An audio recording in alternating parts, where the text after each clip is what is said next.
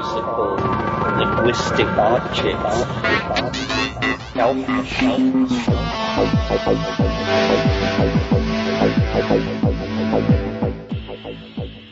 Greetings from Cyberdelic Space. This is Lorenzo, and I'm your host here in the Psychedelic Salon. And uh, before we get into today's program, I would first like to thank some of our fellow saloners who made donations to help pay for the expenses associated with these podcasts. And you'll no doubt recognize some of them as having been donors in the past as well. And this week, I would like to thank Colin F., Ian B., Nexus 112, and Murray G. for their ongoing support of the salon. And by the way, Ian, I think you should consider yourself donated up for life. Uh, that was very generous. Thank you so much, all of you. Now, I want to get right into today's program because I think that it is one that you will find quite helpful as we gradually, uh, ever so slowly, push back the oppressive policies of cannabis prohibition around the world.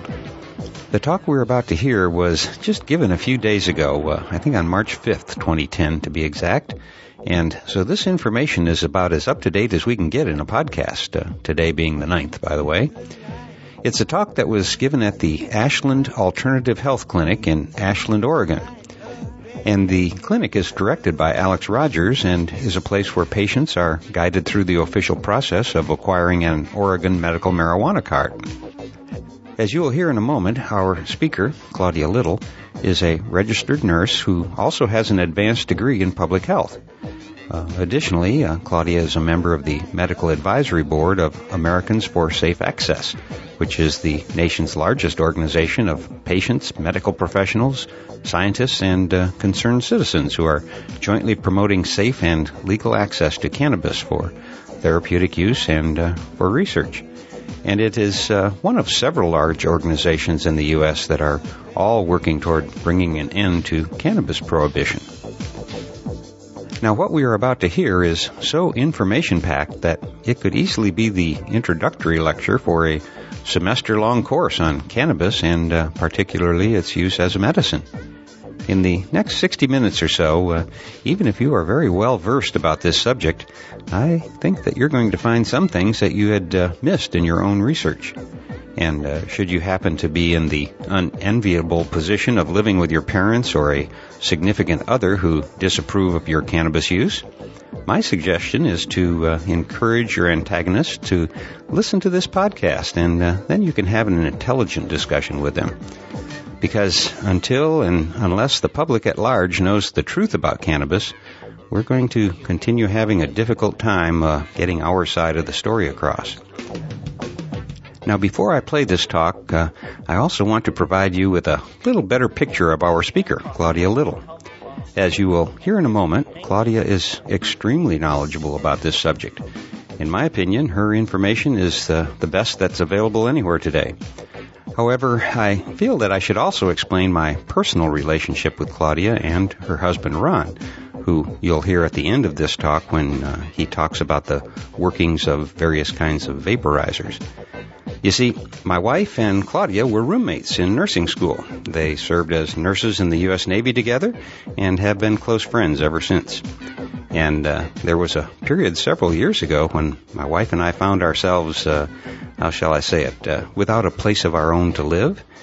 And for about eight months, uh, Ron and Claudia shared their home with us, providing us a chance to regroup and uh, get back into the fray once again. In short, uh, Claudia and Ron are among our closest friends. More like family, actually. So, uh, without any further ado, now let's uh, join Claudia Little as she shares some very important information about what may be the single most important plant that we know of. Without further ado, Claudia Little. Give it up. Well, hi. Uh, I haven't done one of these classes before, so uh, you're, you're, my guinea pigs here. Um, everything I talk about uh, will be you'll be able to access with links to all kinds of studies. So if you you know if anything especially piques your interest, you'll find it listed here, and you can really delve into it a lot deeper. So that um, if you want, I'll I'll send each of you a copy to these links. So anyway, um, I'm 64. I'm a grandma, and I'm a outspoken medical marijuana activist. So, what happens to make uh, make somebody like me really get up and speak before city council people and and to the media, which I used to do in San Diego before we moved up here a few years ago? Um, it's almost always some kind of personal incident that that causes somebody to really get passionate. And uh, so I'm just going to go through a little of my personal history to kind of tell you where, where I'm coming from on that. I went to uh, to college in the '60s, so you know a lot of people were uh, you know loved children then, and we we had flowers in our hair and all that. Although I didn't, I was really a straight you know laced kind of person, and um, I graduated with a bachelor of science in nursing in '67, and then I, I went right into the Navy Nurse Corps as an officer. So you know I'd tried smoking cannabis in college. I'd had a joint and didn't really have any feeling from it. You know, I think a lot of us had that experience the first time we tried cannabis. And as an officer, of course, that wasn't part of my lifestyle, so, you know, just kind of passed me by.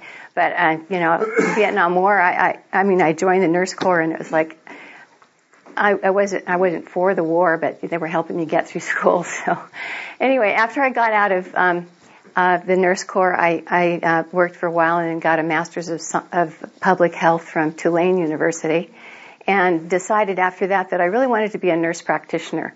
So um, I, I did get a certification as a nurse practitioner from UC San Francisco, and worked then for for a while. Got married, had a child, got divorced, uh, raised my my kid till he was getting in close to high school, and then I met Ron Little right over here, my wonderful husband,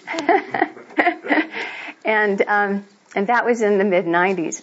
And about that time, I was still working, and and uh, I was coming home from a long drive, and I got a call from my kid's high school, and he had just been arrested on campus with a joint. And so he was going to get suspended, and he wasn't going to be able to go back to school unless he went to a couple of drug rehab programs. He was brand new in this school because we just moved to the area. He was a freshman, and it was the most horrible kind of introduction to his new group of friends.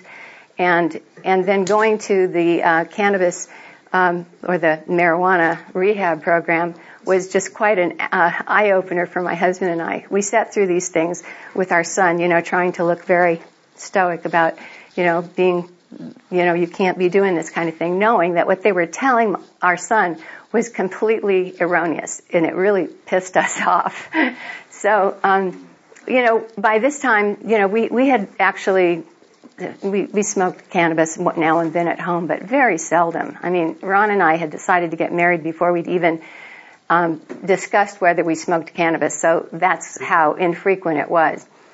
But um, but that that uh, really galvanized both of us to learn more about marijuana because we knew what they were telling our kid was wrong, and uh, and so we actually signed up to go to a NORML conference in San Francisco and this was in the early 2000s, you know, around 2002 or so. At that point, we were still so under the radar. We didn't, our friends didn't know we ever smoked at all, and um, we we just kind of crept off to San Francisco, not telling anyone where we were. And we got to this conference, and if you haven't ever gone to a national conference of one of the advocacy groups, I'd really, really recommend that you do. It totally changed us we went there and we saw people getting up, famous people. Um, Rick Steves, you know, the travel guy, he's on the board of NORML. He got up and gave an impassioned talk about um, about how uh, cannabis should be legalized for all purposes. him. One of my goals is to bring him. To oh, he is so fabulous. Yeah, he, he's a great guy. And you know, lots of lectures on the medical uses, and a lot of lot of uh, people getting up and talking about um, all all aspects.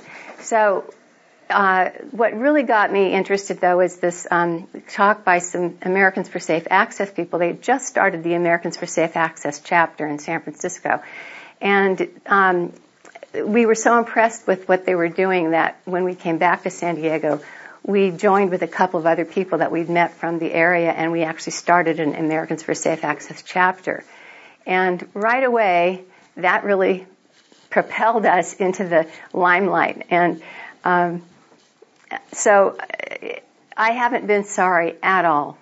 And uh, I'm really, really just so pleased to, to be able to know as much as I do about cannabis and actually now to, to tell you a little bit about it too.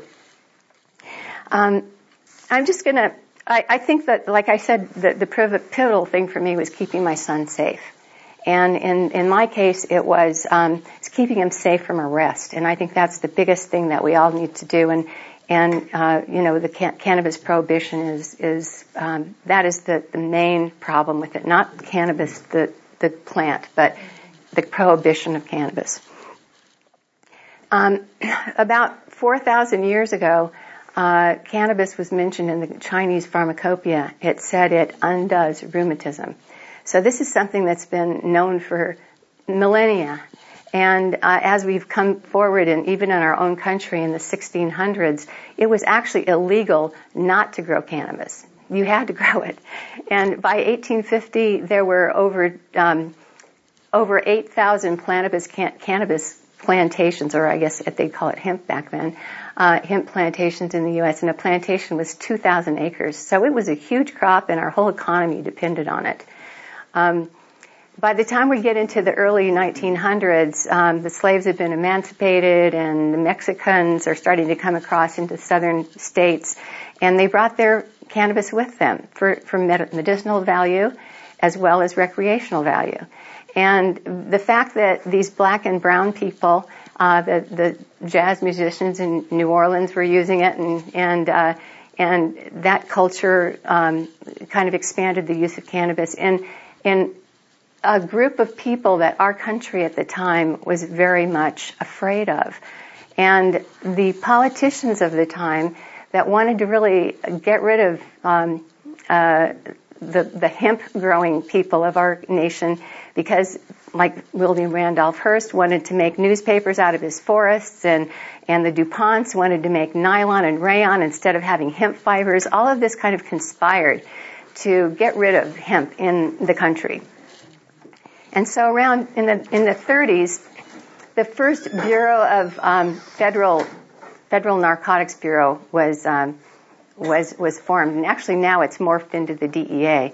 But um, they got together with some of these tycoons, uh, the politicians did, and in the back doors they decided they were going to tax marijuana, and uh, and they were calling it marijuana. So the, the, the pharmaceutical companies that had cannabis in most of their patent medicines at the time, and um, and who else? The, the farmers that were growing hemp, they they called it hemp.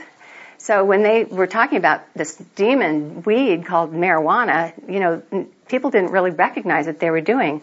About two days before the the Senate or the Congress was going to vote on the Tax Act, uh, the AMA came and realized, hey, this is this is this is cannabis. We can't let this happen, and they came to testify in, in Congress, and their testimony was actually misrepresented to Congress.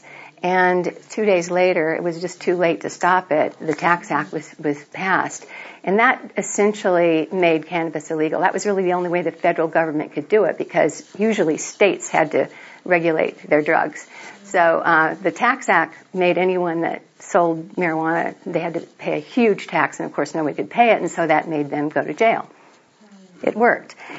Um, and the hysteria that surrounded cannabis back then was was really um, unforgivable, and the kinds of prejudice type statements that were made um, really couldn't be made today.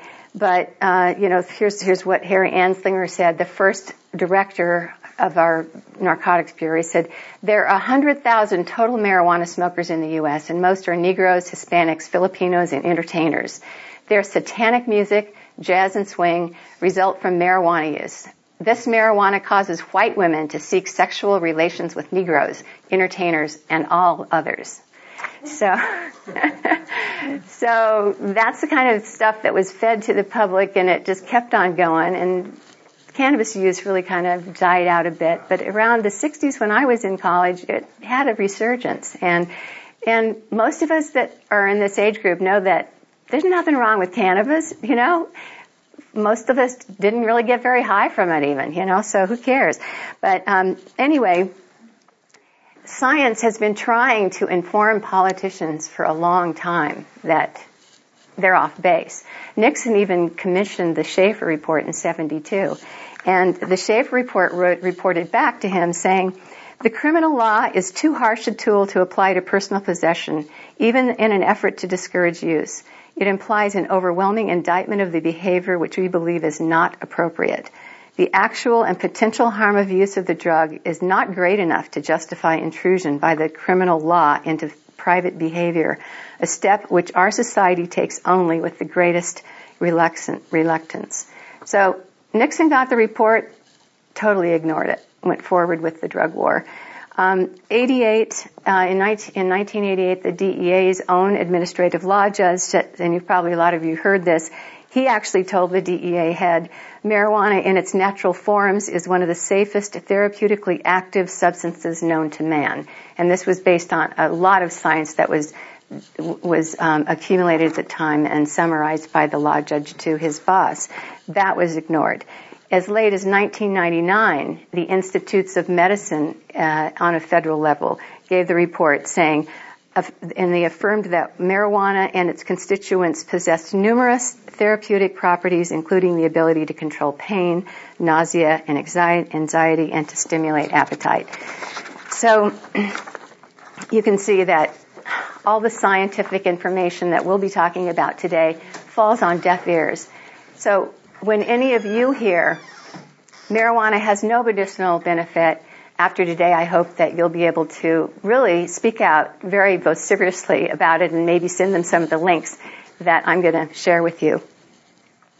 Polls have shown that 80% of the population of our country believe that medical cannabis should be legalized, and that's everybody, all the states. We have now medical cam- cannabis laws in 14 states. And um, they're, if you want to know what they are, uh, I can I can let you know. But um, but our advocacy groups and our lobbying groups in um, in Washington are constantly going and talking with uh, state leaders and and federal leaders and and that's why we have these laws. It's not because the states just decided, hey, this is a good idea. So um, that's one reason I'm going to make a big pitch for joining um, all the different advocacy groups and checking their websites routinely because every week there's a new action alert.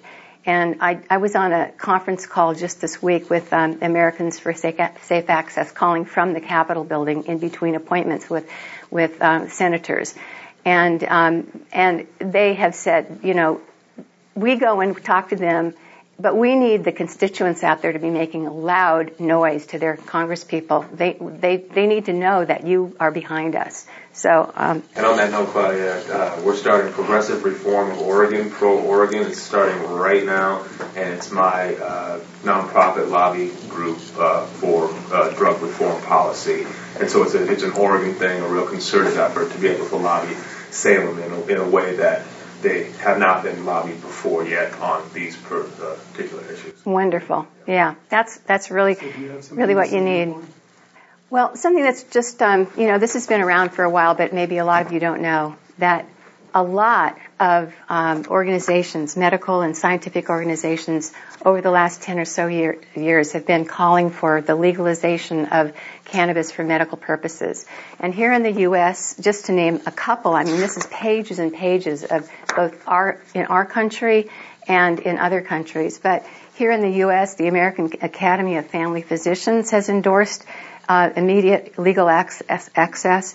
The American Nurses Association the American Public Health Association, and most um, impressively and ex- most exciting for me is that the American Medical Association, the AMA, in November just uh, called for rescheduling of cannabis and uh, and endorsing its um, ther- therapeutic value.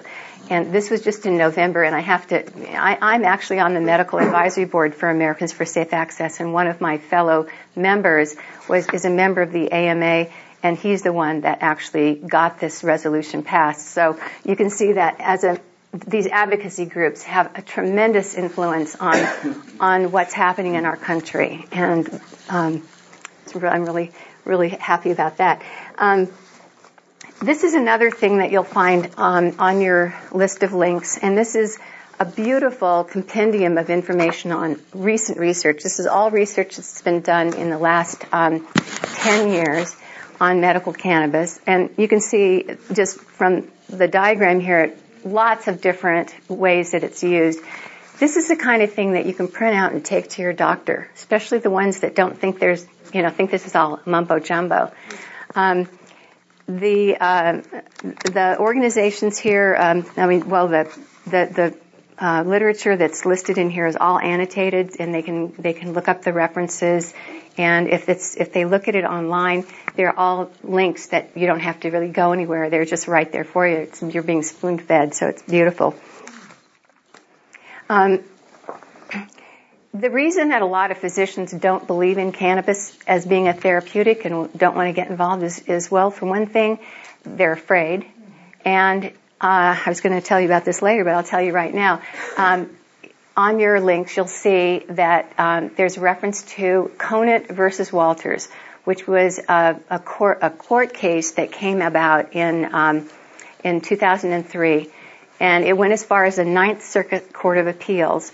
So in that decision, it was um, it was uh, the doctor's right to uh, recommend cannabis was upheld. The Supreme Court refused to take the case, so it's definitely something that your physicians can um, can do. And if they think they are going to get in trouble or whatever, you can just take a copy of that to them, and it should allay any kind of fears that they have.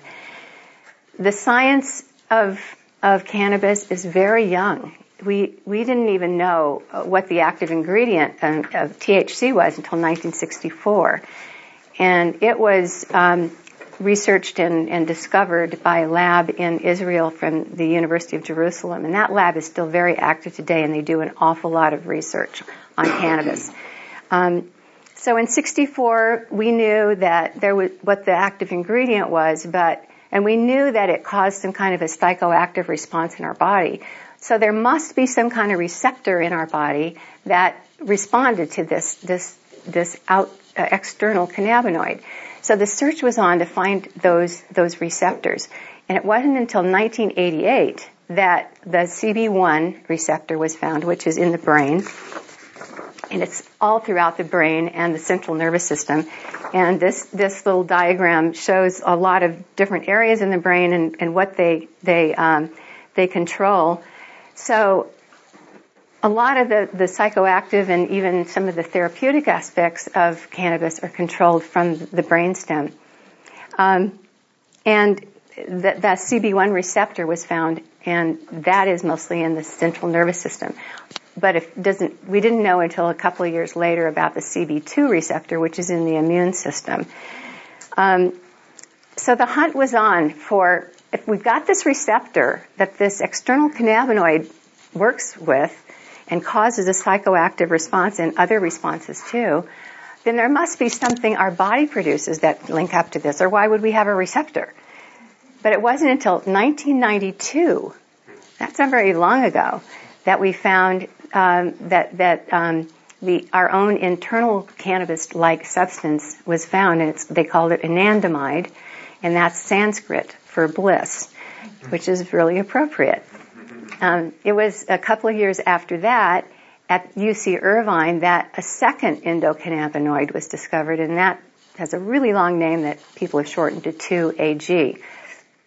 So we know that we we have um, two internal cannabinoids, and it's suspected that there are at least a couple more, but they have not been um, actually identified yet we know they're there, but um, it'll probably be a few more years until we find those.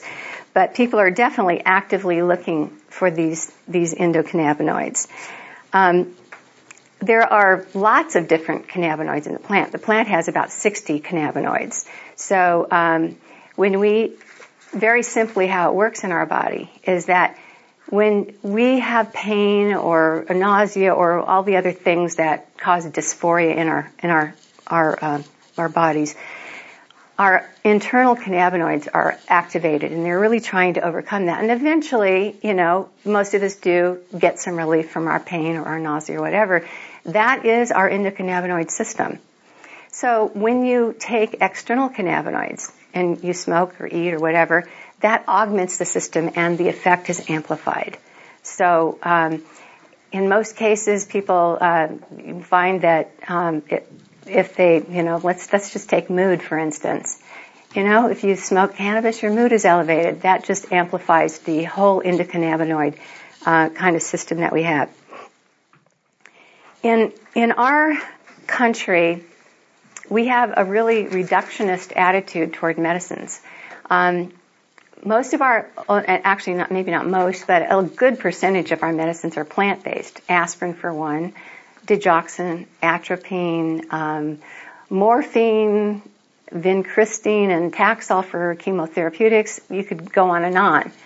And how we work things in the in, in America is that we identify the active ingredient. The pharmaceutical companies then synthesize it in a lab. They put it into some kind of pill form or injectable. They uh, concentrate it so it's really strong, and then they patent it, and then you get it as a prescri- prescribed pharmaceutical. Um, this is a really different approach than Eastern medicine. And uh, a couple of years ago, Ron and I went to uh, Vancouver, and uh, Chinatown was really interesting, and they have a couple of pharmacies there, and we were just blown away walking around Vancouver uh, in this pharmacy, looking at the the you know jars, big jars of roots and leaves and uh, all kinds of mushrooms and different kinds of things that and people were in there buying those things and from a doctor's prescription.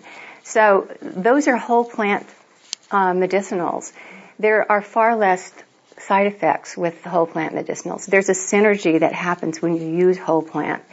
And most people that are using cannabis, a lot of times you'll hear the argument, well, we need it to be FDA approved and, you know, uh, why are they having to smoke it when they can use Marinol? In fact, there is actually a, a, a initiative circulating signatures right now to outlaw our cannabis law here. I don't know if any of you are aware of that, but um, they want to they want to say, okay, well, we recognize the medicinal aspects of, of Marinol. Uh, it's actually a class three drug, uh, which is not uh, highly rec- uh, regulated like a class one is, which is considered the most dangerous. They've allowed Marinol to be a class three and prescribed by a doctor. Most patients that have tried it don't really like it because it's unopposed THC. And unopposed THC causes anxiety and paranoia and agitation, and it's just not very comfortable. It doesn't yeah. have cannabinoids either, does it? That is a cannabinoid, yes. Does it, THC is a cannabinoid, yes. And it's a psychoactive, it's the psychoactive cannabinoid.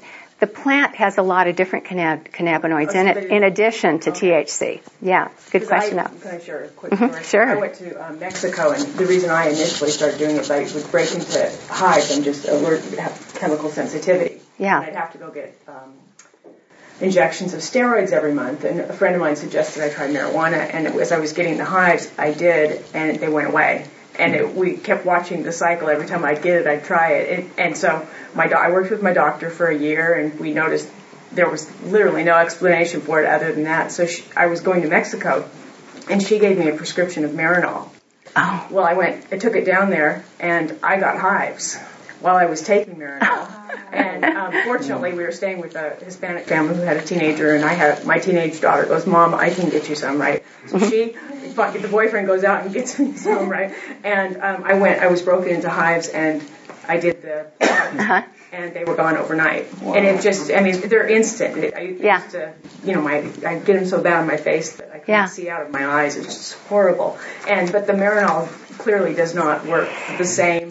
You're right, and that is so interesting that you said that because uh, the other cannabinoid that is a very active one we know a lot about is cannabidiol and it works on the immune system. And what you had was a histamine reaction, which is kind of an autoimmune kind of reaction. It's a it's cannabidiol. Yeah, they call it CBD, and uh, and obviously that's the ingredient that you right, needed. I have autoimmune disease, and since yeah. I've taken it, I, like I had all my blood work was out of mm-hmm. whack on so many different things, and my blood reports come back completely clean now. Yeah. Well, the CBD is not psychoactive, and yet it works with the plant to give all those wonderful other kinds of uh, benefits, especially for all the autoimmune diseases. And it's being used in very effectively for rheumatoid arthritis and Crohn's disease because it downregulates inflammation in a beautiful way. Yeah. So um, that's that's a really great first-hand account of Marinol right there. Yeah. And besides, when you take Marinol, it's it's actually prescribed for nausea and vomiting. And if you're taking it orally, you're going to throw it up if you're having a bad case of that. It takes a long time to, um, you know, to, to, to get some response from too because it's ingested and absorbed through the GI tract, so it's not going to work very quickly. It's whereas just psychoactive. T- exactly. Right. Yeah, it, it does have other THC does have other medicinal properties, though. It's not it's not just that it's psychoactive. It definitely has medicinal properties as well. But unopposed THC without the other cannabinoids in it can can cause some of those those symptoms I talked about. Um, now, uh, the the research um, has really, you know, blossomed in the last, especially the last ten years. And if, if uh, in 1996, when Prop 215 was um, um, passed in California, uh, if you Googled cannabis research, you would have gotten about 250 uh, journal articles that were published. And in 2008, if you did the same thing, you would have gotten over 2,100 journal articles. And these, this isn't just newspaper, this isn't newspaper articles and sensational articles, this isn't the High Times articles. This is, uh, scientific journals that are uh, with respected um, credentials from universities around the world and the U.S. Um, it works for all kinds of symptoms, and uh, I'll just go through a list here: glaucoma, appetite, stimulation, uh, nausea control, pain, all sorts of pain, especially neuropathic pain and inflammation, such as arthritis, multiple sclerosis for spasticity, pain management, seizures for epilepsy and movement disorders, Alzheimer's disease. Um, GI symptoms and problems, Tourette's, insomnia, lots of other things. They don't have depression on here. I think that's a really big one too that is always left off of lists. But I think all of us know how much help it gives us with with uh, elevation and mood. Um, and the reason that it works so well in so many places is because we have these CB1 and CB2 receptors all over our bodies. It's in cartilage tissue. It's in the cardiovascular system. It's everywhere. So when people say, well, it can't work for all that stuff, okay, maybe appetite and pain, but that's about it. Well, I'm sorry, that's not the whole story. Um, I don't. Ha- I, I really had to stop myself from putting all these different different studies on, on the links list, but one of the really important ones that I think that didn't make the list was um, where they've they've um, bred mice that didn't have the endocannabinoid receptors, and those baby mice that are born without a cannabinoid system die.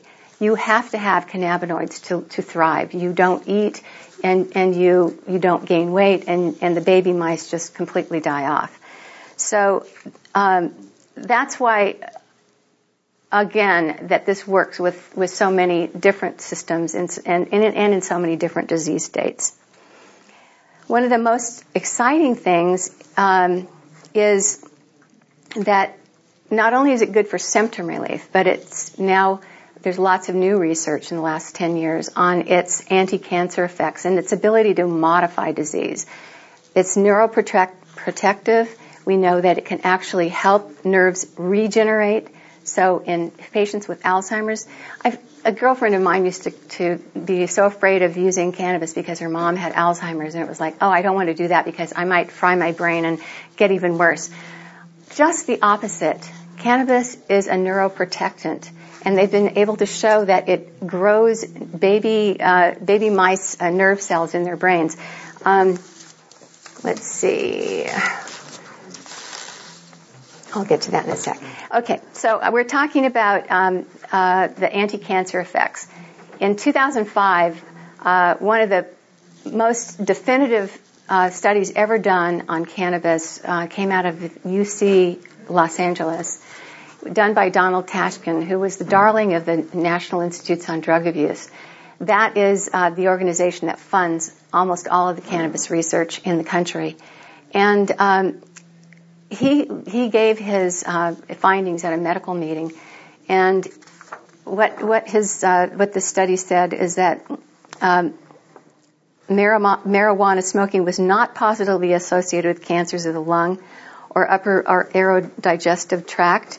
Even in individuals who were heavy, heavy daily smokers, he, he quoted 22,000 joints in their lives. You know, the, he looked at people who really used a lot of it. What they found was that these patients actually had less lung cancer than non-smokers of any substance.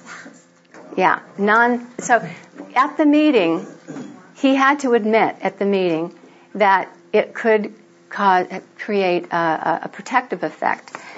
Well, over the years, that was 2005. What I loved was in June, Tashkin actually came out with this. He said, um, he said that he began his work 30 years ago. He, when he did, he opposed legalization because he thought it would lead to increased use and that would lead to increased health effects. However, now he admits his decades worth of scientific research re- revealed the opposite conclusion.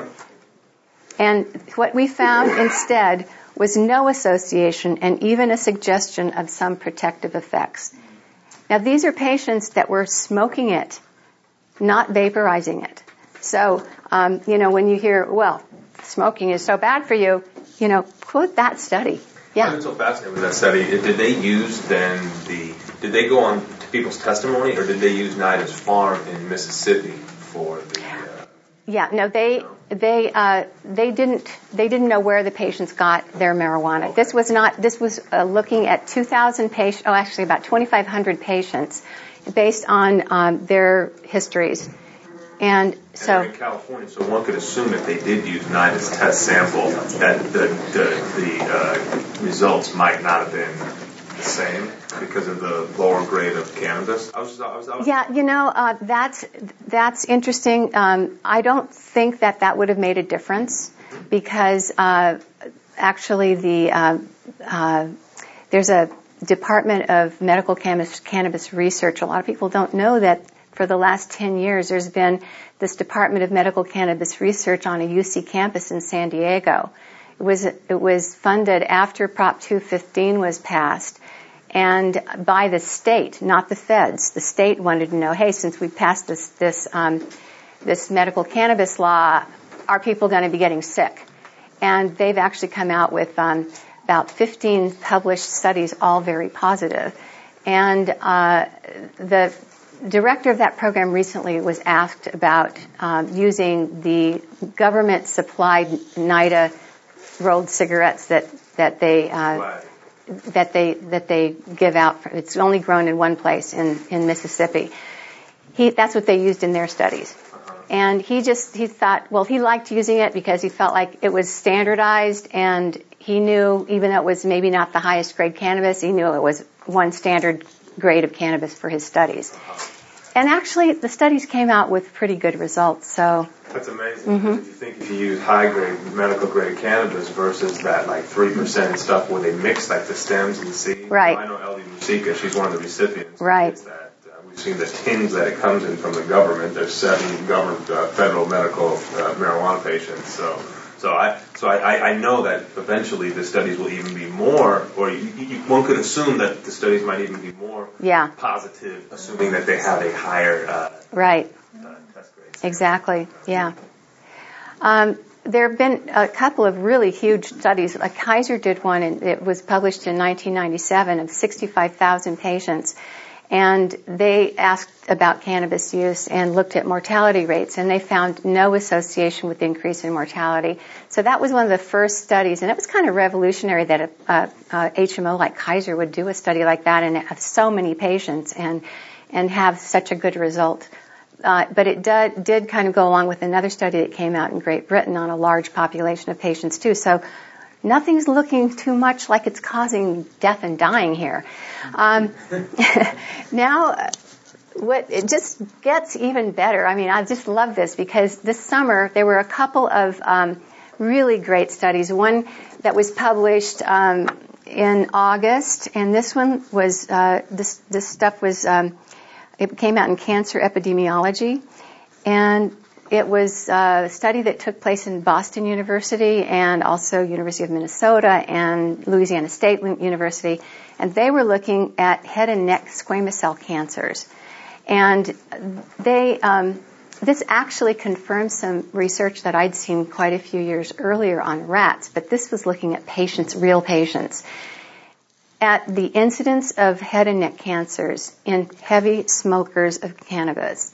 And they found that cannabis smokers had a 35% reduction in head and neck squamous cell cancers than non-smokers of, of, of any other substance. So that, doesn't that kind of go along with what Tashkin showed us that that um, yeah maybe there's a protective effect here, and and especially uh, as a nurse I know that that head and neck kinds of cancers are very common in patients that smoke ta- tobacco and drink alcohol. Those two things go together, and the incidence of of head and neck cancers are extremely high. So if cannabis smoking can give that kind of protective effect, that's a, a very opposite uh, effect from from um, tobacco. Um, there's a, a, study here that was done by the, um, this just came out last month, uh, medical, um, Pacific Medical Center, part of the UC system. They looked at, um, at glioma cells. Glioma is one of the most dangerous kinds of blood, uh, um, brain cancers that you can get. It's very deadly.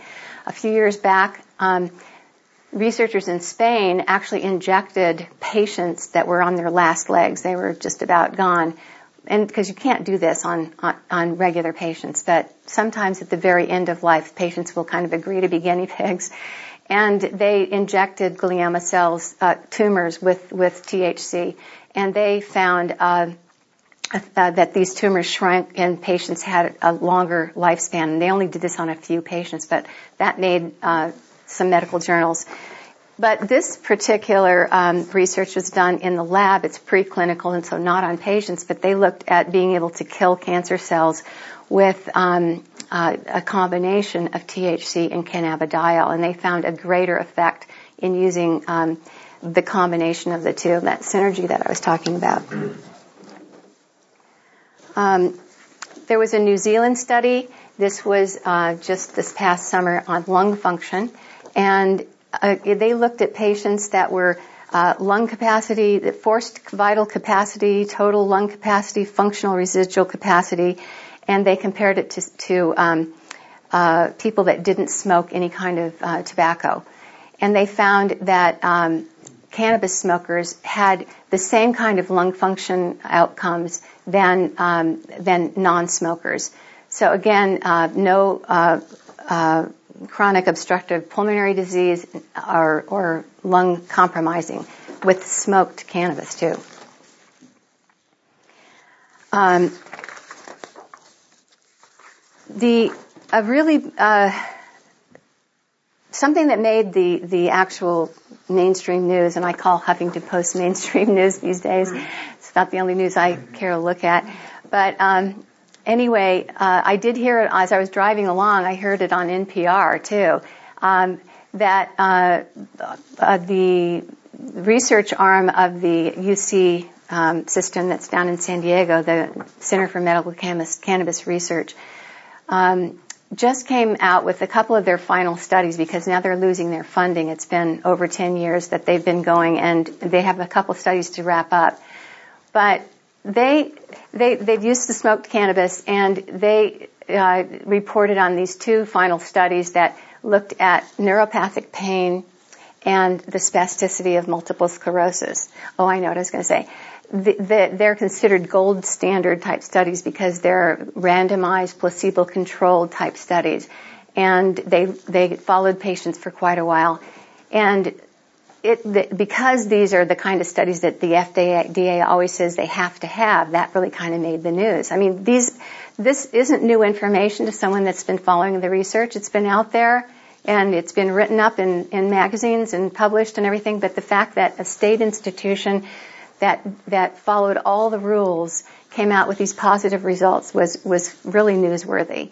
And, um, on the conference call that I was on recently um, last week with the ASA people, they said, okay, you know, these people that in Colorado that have been following all the rules with their dispensaries and and uh, doing everything right have been raided by the federal government just last week. They were just raids going on, even despite our attorney general saying that he's going to honor states states um, uh, medical marijuana laws. Well, uh, we have a new DEA director. Her name is Michele Leonhart, and she's a real drug warrior. She, we're not happy that she's our new DEA director.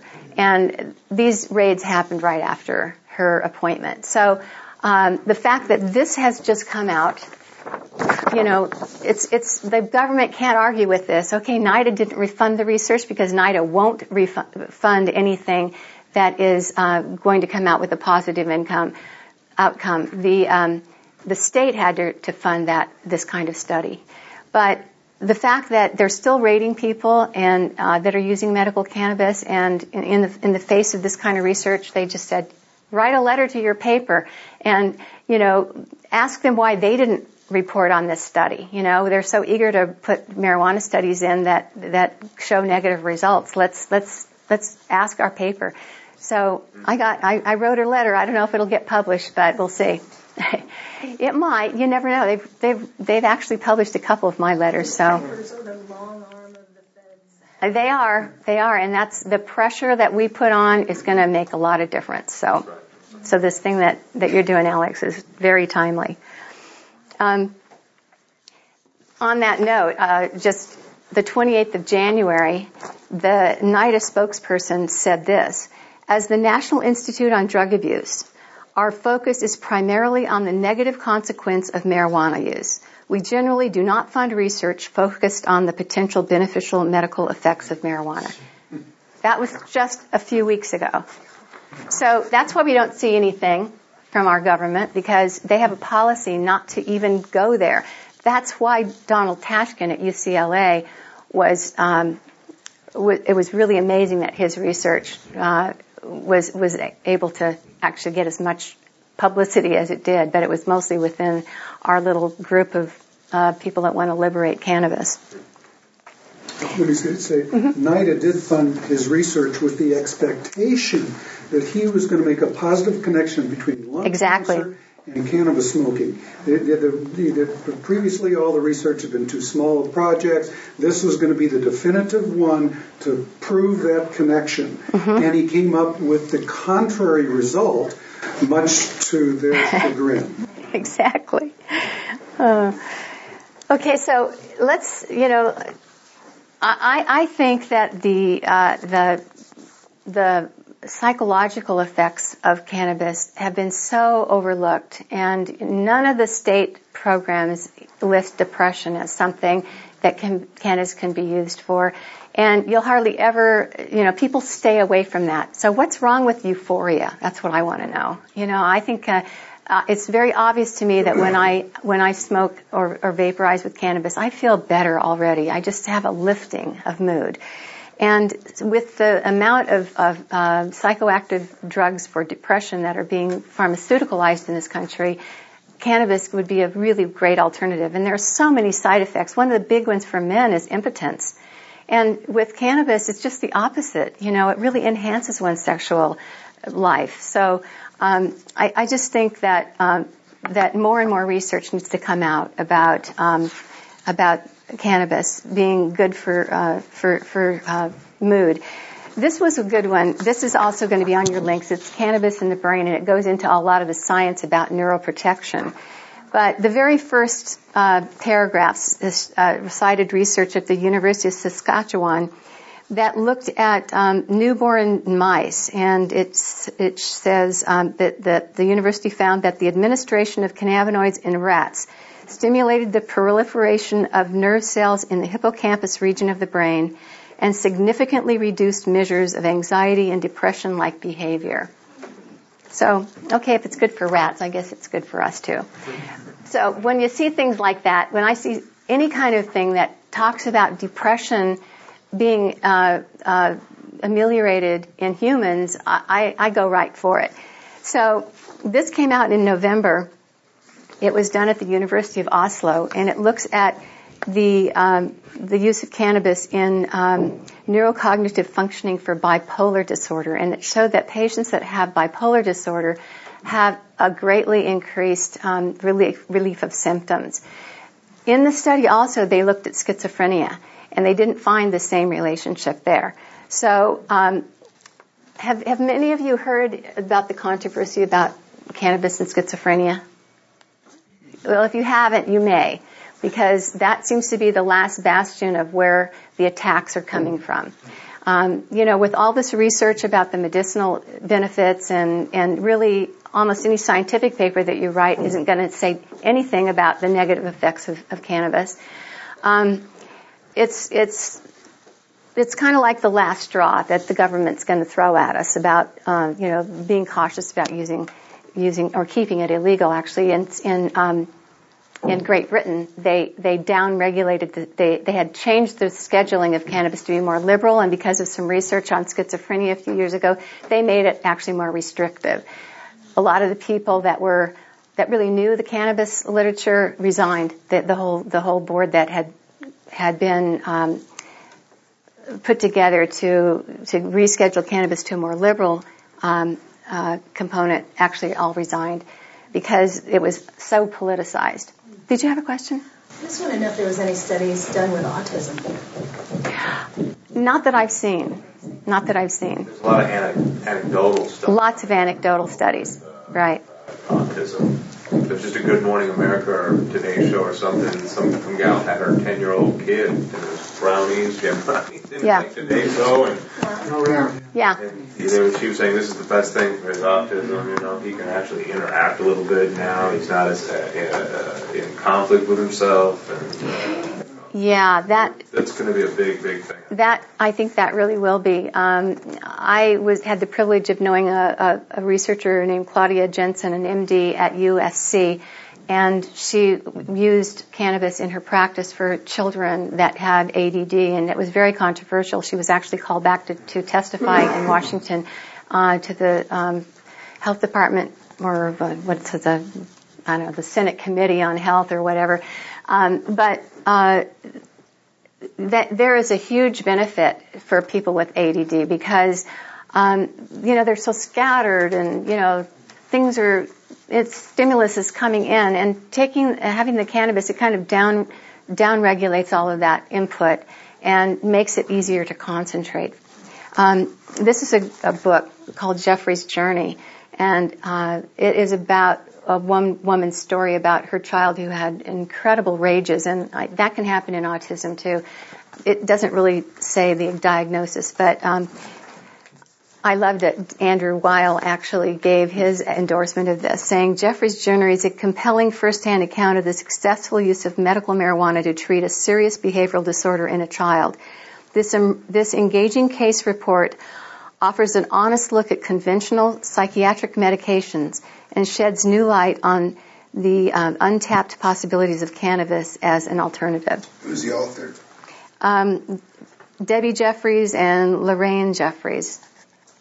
So here's this study that looked at bipolar, thought it had some benefit, and looked at schizophrenia, didn't think it had any benefit. But then in June, this study came out, oral THC improves symptoms of schizophrenia. So it's a, you know, it depends. When you, when I get a negative report on anything, I start looking for the, um, the rebuttal to that report, which is usually on NORML's website.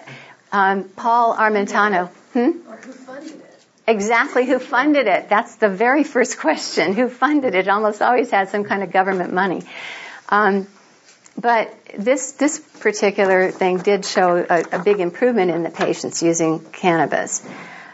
But um, I, I, mentioned the um, the recent study. This came out um, March 1st. This is the negative thing that you'll see. This got a lot of press. It was all over the internet. It was, um, you know, reported in newspapers. Pot smoking increases risks of psychosis. So right off the bat, next day, I go to NORML's website, and here is the um, rebuttal to it, which is beautiful. Um, um, and and it and it quotes this article. So this came out March 1st.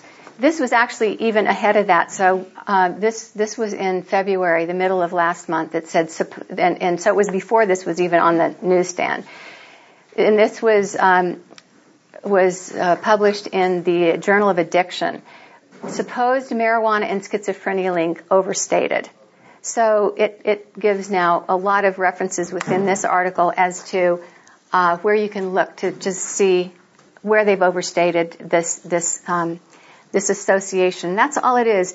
It's a, a possible association, especially they, they talk about kids that start heavy cannabis use as teenagers. They haven't been able to find it in any anyone else. And, and if there is a statistical association, they don't know if the the disease caused the use of cannabis or the cannabis caused the they they like to think the cannabis caused it, but it's um, it's such a tiny, tiny fraction of p- patients that might even fall into this category that it, it hasn't reached any kind of uh, significance um, uh, because, for instance, you see the incidence and prevalence of schizophrenia and psychosis were either stable or declining during the period that they're looking at it. So, and there hasn't been any increase in schizophrenia in the general population. In fact, there's been a, a slight decline.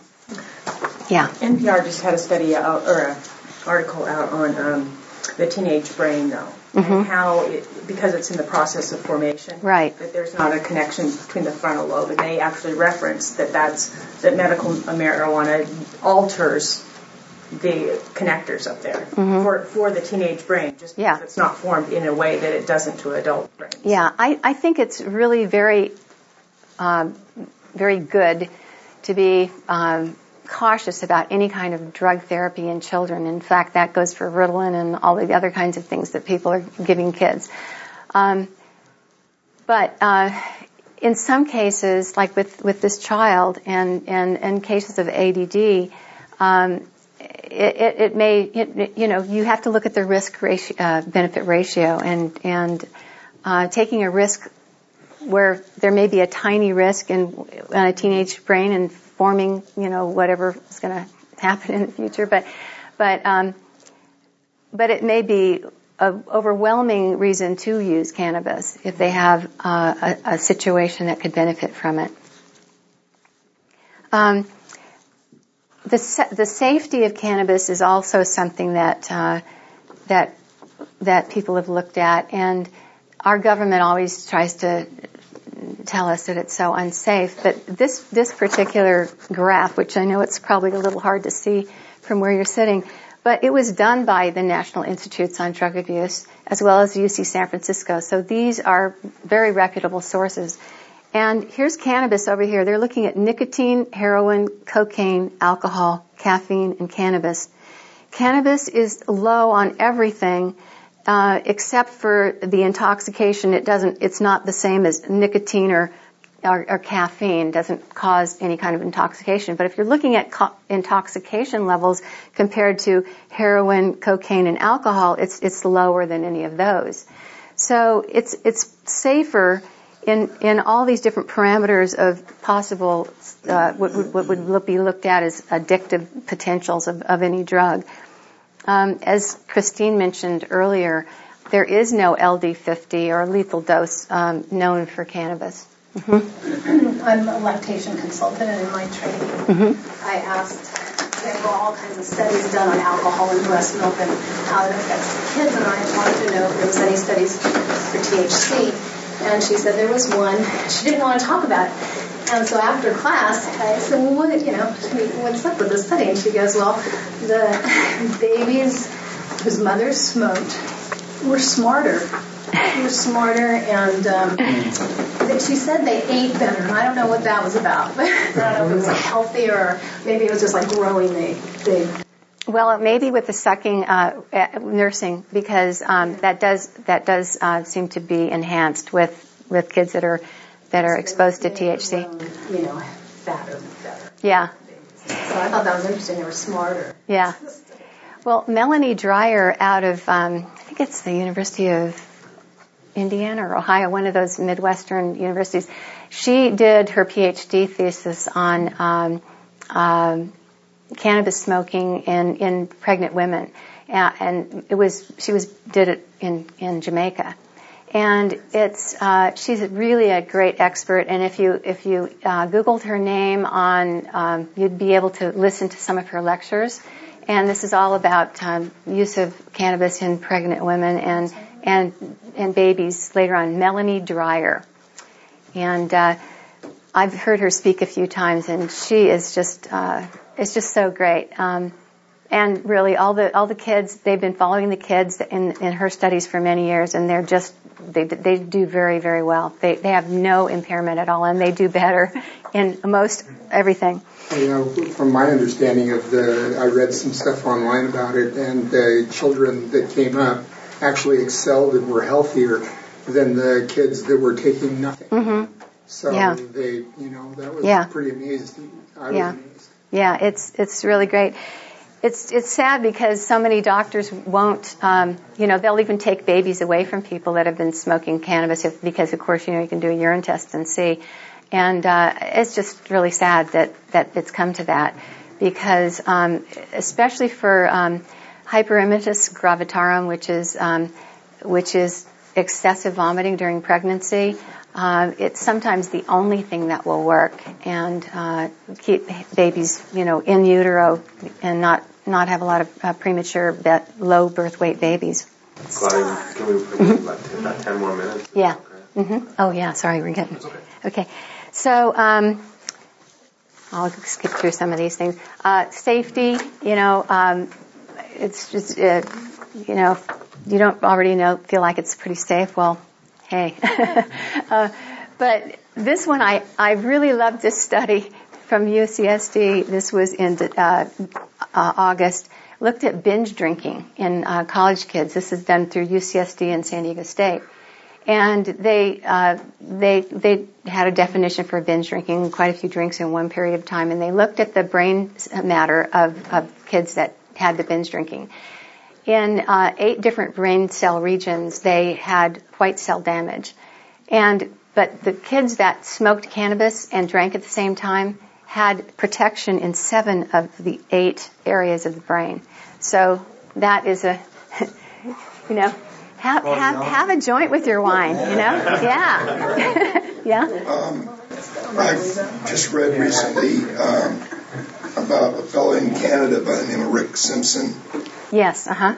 And do you have any information on him? Uh, I don't have any information here, but I think Alex can talk about Rick, you know. Just, I can tell you later if you want any, Okay. but uh, uh, Rick Simpson, he's just making a highly uh, concentrated uh, hemp oil and uh, in Canada, and he's giving, he gave it out to thousands of people, and the they were all anecdotal uh, trials, and a lot of people were cured from their cancer, their pain, this and that, high concentrated dose- doses.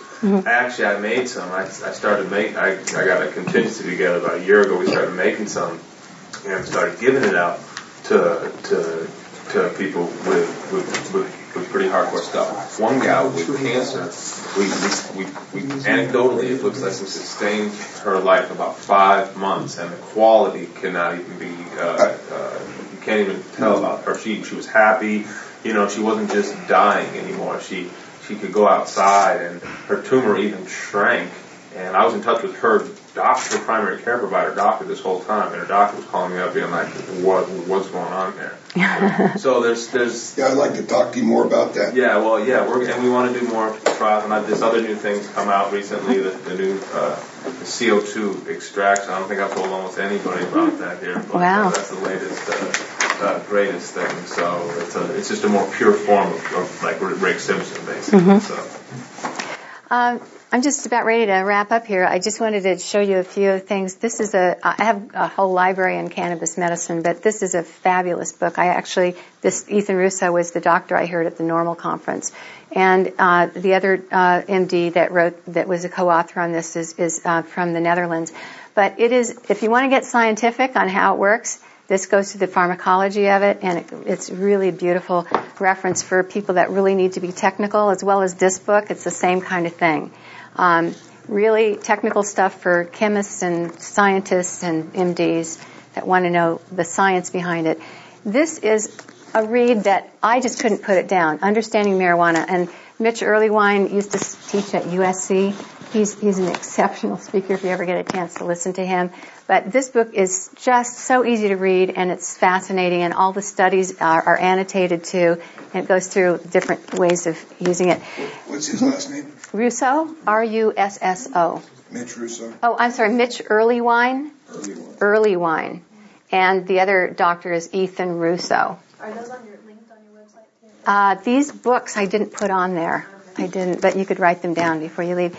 Um, I, I I started, and after that NORML conference, I started putting together a whole bunch of this. This is just a tiny sampling of of um, of studies that uh, were done earlier than the last few years, and uh, so all I've really concentrated on were a few little sensational things. But if you start really delving into it, you will be amazed at this. This absolutely, I think of this medicine as a tonic and um, something that all, especially aging people, should go for. It's really the way that it works is so similar to very expensive drugs that um, you know, especially for arthritis and inflammation, that sort of thing. Um, I'm going to just show you really quickly if you want to see. Um, yeah. The practical aspects of administration. Probably a lot of you already know these kinds of things, but we have we have um, four different delivery devices. Of course, you've got the pipe, and Uh, rolling papers, but we never use them. I'll take them. Just leave them on the floor. Grinding Mendo mulcher is really the best. Uh, a it's Mendo called a Mindo Muncher. mulcher. mulcher, and you mulcher. You do this, But- and then the the at the very you know after you've used it quite a long time, y- your uh, your little um, keef gets down here, and you can use that separately. But you, in the meantime, you um, you take the top part off, and and your ground bud is in there for your pipe. So what I'm showing you here is some vaporizer choices, and there's lots of vaporizer choices out there, and most of them don't work very well. Um, and I'll get to the vol- I'll- Claudia's husband. and I'll Oh, yeah? to the volcano in a second. This is an iolite. Uh, it's very good, very portable. Uh, you can get this online, and uh, it takes a butane charge. You just charge it up, and it's a little igniter there. And the technology is similar to what they use in a hot glue gun, gun, so it doesn't get too hot because vaporization needs to be just the right temperature, 250, 300, to cause the cannabinoids to vaporize without any products of combustion. Do you know how, uh, there a lot of the, um, cannabinoid, how did you say that? Cannabinoids, yeah. Yeah, cannabinoids, do they vaporize, all of them vaporize? Mm-hmm. They get, just oh. they get, Yeah. they probably get 50% off the leaves, and what's left over you could use in cooking because there's still some in there. Uh, but the nice thing is it doesn't smell a lot, and and this works really It good. It's really good, actually. How do you spell? What'd you say it was? It's an iolite, I O L I T E, and this is made in Britain. You can get it from Vape Fiend. And it, the, the, the reason we brought these in is because, well, this, this is a very cheap method. This is the next, this is a vaporizer and Ron can talk about that. That's the next, that's about $70, something like that. This is around 250. That's around 400. Four or five. Four or five. Four or They five. have a five. digital one of those. Yeah. And, and then, yeah. It's just digital, but uh, the thing with the, with this is it's discreet. Uh, some people actually go, uh, you know, like breaker, breaker. Uh, give me your twenty, because nobody would really know what you're doing. Um, this has a little ceramic plate in it. You put your cannabis, ground up cannabis in here, and you use a lighter to put hot air in a ceramic plate. That way you're not actually burning the cannabis. So you have things like, like that. Uh, the thing about the, that we like about the um, volcano is it's high-tech German technology. You put ground up cannabis in this little canister. You put it right on the top and it's set to a certain temperature. You turn the air pump on and it starts to go and you can see, can you see the vapor? That's not smoke. It's not smoke, it's vapor. And you probably won't be able to, you can smell it. If you get it come right over here, you go, mm, a little bit, but it doesn't smell up your whole house. So you fill up the bag, uh, which is just a baking bag, is all it is, like your turkey bag or something. You might, and you just take it off, turn this off, put this little thing snaps on there, and when you when you push on, you can see it coming out, but You can push but it. You can the way see. you really, and you don't have to be in a hurry. You can set it down. It'll last for It's, five or ten it's minutes. no, no sensation really, but it definitely works. Are you participating right now? Yeah, he is. Yeah, He's I have a, my card though. Yeah, Yeah. Well, I think you ought to share it around. Well, actually, No I, sharing, no sharing. I, I Sit down, everybody. I have just just a little anecdote Got on it. chocolate. and I know we've got to go. But I have actually seen these used uh, in communal situations where, because you can make the bag as, lo- as large or small as you want. I've seen a six foot bag with a, a helium balloon on the end of it, so that it, you know, you, you know, otherwise it'd just be, you know, like this. So it's floating up there, and you can just pass it around uh, a large, large bag, but but a you small could, bag. and you, you could even take the, this off and, and change the mouthpiece if you really had a, a need to do that. You know. Do you find that having it that way helps you sleep just as good as if you smoked it? Oh, It works the same way. It's still it's same. Yeah. Just Just the same. I always feel like it's different. I, you know, I've heard people say, "Oh, that doesn't get me high," or something. No, It's okay, and they'll try it a second time and they'll go, "Whoa!" So it's just I, I've also heard it's depending on how hot it is because there, I have a digital one and there's some mm-hmm. research out there on how you should set the temperature for either the mm-hmm. sativa or the indica. There's different mm-hmm. temperatures and also different temperatures to release different levels of the cannabinoids. I haven't heard I that. have, the, I have the numbers written down somewhere. I mean, I use them at home. Yeah. But it's like, you know, they say between 364 and uh, 374. Interesting. Well, you know, we really need more research on that kind of thing because I I haven't seen any of that, but that would be that's fascinating. well, the UCSD study that you talked about, which was the eight million dollars that California put up to have UCSD study the medicinal effects. They were using the um, NIDA supplied cigarettes from Mississippi for many of their of their um, of their studies, but they did take a volcano and they analyzed. They took and they would use smoke from from joints that were government supplied and compared it with uh, the vapor from the volcano and found out all the THC was there, all the other cannabinoid profile, the ones that are able to be volatilized at that temperature, like 350. Uh, the, eh, but there were no products of combustion in there. There was no carbon monoxide. There was no, eh, you know, various forms of carbon that would be uh, in the process of burning. You just don't find. And what you often hear is people say, "Oh, you can't smoke anything. It's it's bad for you. It's going to cause lung cancer. Look at all the toxic agents in the smoke." Uh, but we already found that there's an anti-cancer effect to cannabis that might be contra, uh, working against the possibilities that some of the nasty ingredients that are in smoke. Uh, that may be the explanation for that, but if you're concerned about that at all, go with a vaporizer. That's that's my point. You ever Yeah. seen information about uh, chronic vaporization and uh, damage to the cilia and the lungs? Because you're not getting the smoke, you're not getting the exacerbation of the, you know, the lung tissue of, you know, actually moving the toxins I along. But you know, No, I think that study in New Zealand kind of would would put that to rest. Mm. You know, even patients that smoked marijuana had better vital capacity and lung volume, no, all that. va- vaporize Oh, vaporizer? rather than smoking. Oh, No, I it's got everything that's in the smoke Yeah. except all the nasty stuff. yeah, Right? Yeah, I've, I've seen some information about that. yeah. Interesting. I'd be interested in seeing that. Yeah, Research. Yeah. I tell you, I cough a lot less using that than I ever did when I smoked. yeah. Um, so it makes a big difference. Well, the Which the, might not be the, the The research is saying Yeah, smoking well, is actually help, healthy yeah, for the The lungs. expectorant. Yeah, and, oh, it, there, it is. It does have an expectorant value to it that, uh, uh, uh, to a degree, because you still can cough on this, yeah. which I, I do on occasion, but just not as much. Um, So one last thing. Okay. Join the groups.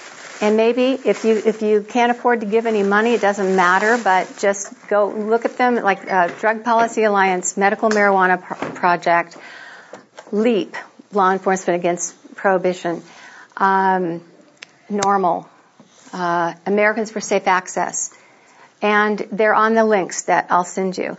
And if you just go to their website and every week or so they'll have a new action alert, just, you know, just click it and send something off to your, our, our, our people in Congress. And join them if you can, if you can afford $3 a month, you know, every month. Support them with your money too, because these people are just pouring it on for us back in Washington. And that's how we've gotten where we've gotten. Thank That's you very it. much. Yeah.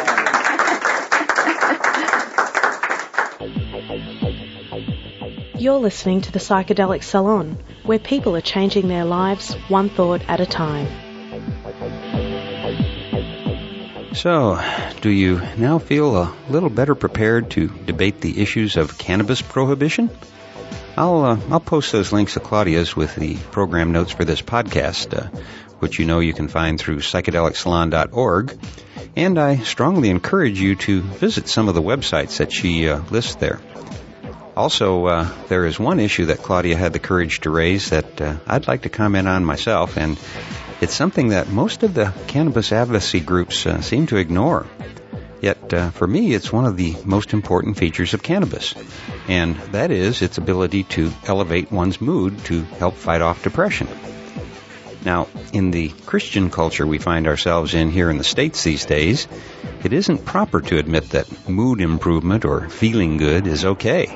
Unless, of course, uh, it's done through the use of a prescription pharmaceutical like Prozac or Valium or Xanax or something like that.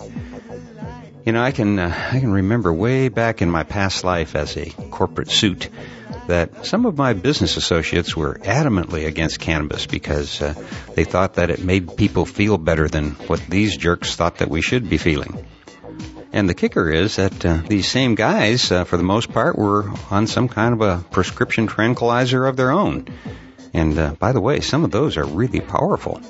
In fact, uh, if you live somewhere where there isn't a regular supply of top quality cannabis, uh, you may find, as I did, that Xanax is an excellent substitute. But uh, if you do, be very careful because, unlike cannabis, it's quite easy to develop an addiction for it. Anyway, here are these guys I was working with who were putting down on people they called potheads, uh, mainly because they thought they were feeling too good. And yet these same guys were as mentally disoriented from their prescription medicines as uh, any first-time toker would be. Ultimately, the only arguments I can see against the use of cannabis are all religious-based. You know, those sad sacks uh, are going to jobs they hate, uh, living in a society that's ever changing all around them, and then they blindly follow the urgings of these nutty preachers who are doing everything they can to ensure that no one else is having a better time than they are. Okay, I'll get off my high horse now, but my guess is that I'm only saying things that you've been thinking about yourself. So uh, I'll get out of the way now, and you can take this program and pass it around to your friends, relatives, and neighbors if you have the courage. Play it in your drug education class if uh, you have a teacher who's courageous and will let you do it. Listen to it with your friends and uh, memorize some of these important facts about cannabis. And then you no longer have to bite your tongue when somebody tries to spread more lies about this wonderful plant. It's time to stand up and be counted, my friend. Don't let them push you around with bad information anymore. After all, uh, we're all in this together, you know. And uh, speaking of being in this together, you may also want to listen to the latest podcast from thedopefiend.co.uk. It's uh, number 211, I believe, and uh, in it, the Dope Fiend and some of his audience exchange ideas about uh, some of the concepts and topics that were covered just now. And uh, so it's an excellent place to continue this conversation. Also, I'd be remiss if I didn't give a plug to my friend KMO and his C-Realm podcast. His recent programs, uh, numbers 194 and 195, in which he uh, interviews Albert Bates, are not to be missed, in my opinion. There's a lot of important thinking coming out of the Dope Fiend podcast and the C-Realm podcast, and uh, I highly recommend them all in the event that you uh, haven't already uh, listened to them yourselves. And uh, like this podcast, their subscriptions are all free. Well, that's going to have to do it for now. And uh, so I'll close today's podcast again by reminding you that this and most of the podcasts from the Psychedelic Salon are freely available for you to use in your own audio projects under the Creative Commons Attribution Non-Commercial Share-alike 3.0 license. And if you have any questions about that, uh, just click the Creative Commons link at the bottom of the Psychedelic Salon webpage, which you can find through psychedelicsalon.org. And uh, if you're interested in the philosophy behind the psychedelic salon, well, uh, you can hear all about it in my novel, The Genesis Generation, which is available as an audiobook that you can download at genesisgeneration.us. And for now, this is Lorenzo signing off from Cyberdelic Space. Be well, my friends.